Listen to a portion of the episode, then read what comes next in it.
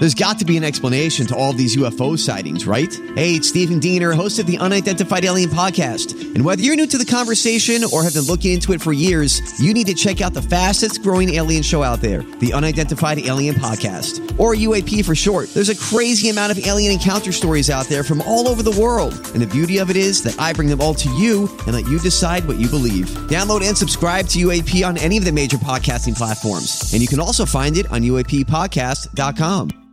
Hi, everybody. This is Adriana Trigiani. I'm the host of You Are What You Read. I have the privilege of interviewing luminaries of our times about the books that shaped them from childhood until now. We get everybody from Sarah Jessica Parker to Kristin Hannah, Mitch Albom, Susie Essman, Craig Ferguson, Rainn Wilson, Amor Towles, you name it, they come, they share. New episodes of You Are What You Read drop every Tuesday on Apple, Spotify, or any major streaming platform wherever you listen to your podcasts. I need information I thought you might be able to help. help,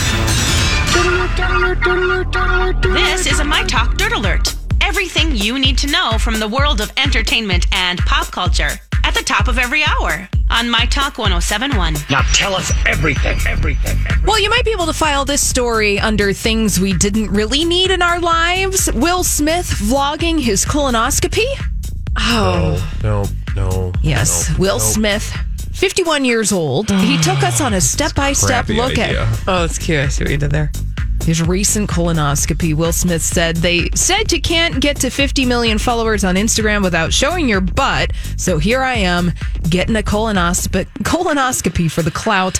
Smith said in the nearly 20 minute clip, watch if you dare, it's 2019, got to get our health right. There's a certain amount of commitment and embarrassment involved with being healthy. You just got to do it, man. I'm like for half of this.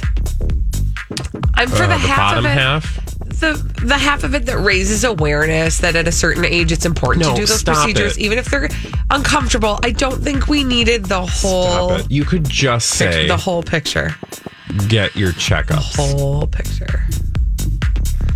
Are you done? The whole picture.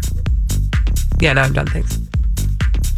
Great. Kesha is the latest celebrity to delve into the world of makeup.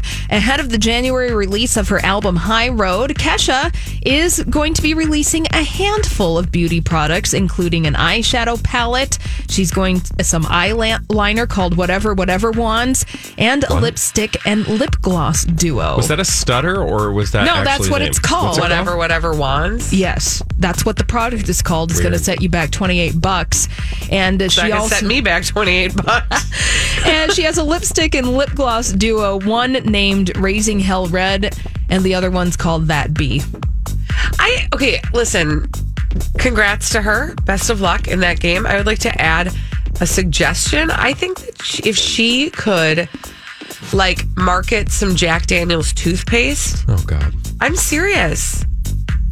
That would be because you know, get it? It's in her song. Brush my teeth with a bottle of Jack. I think that that's some marketing I could get behind. Are you done now? Um, yeah, thanks. Okay.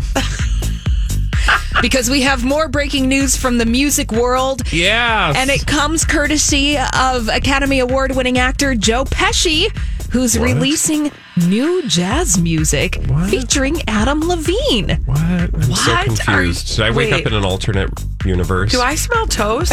No, he's releasing a new jazz album.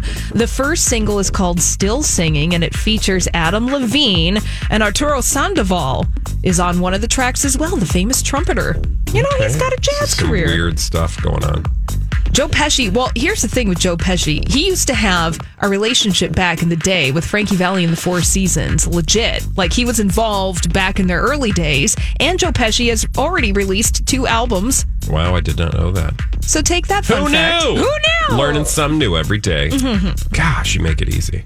That's all the dirt we have this hour. For more, check out mytalk1071.com or download the MyTalk app.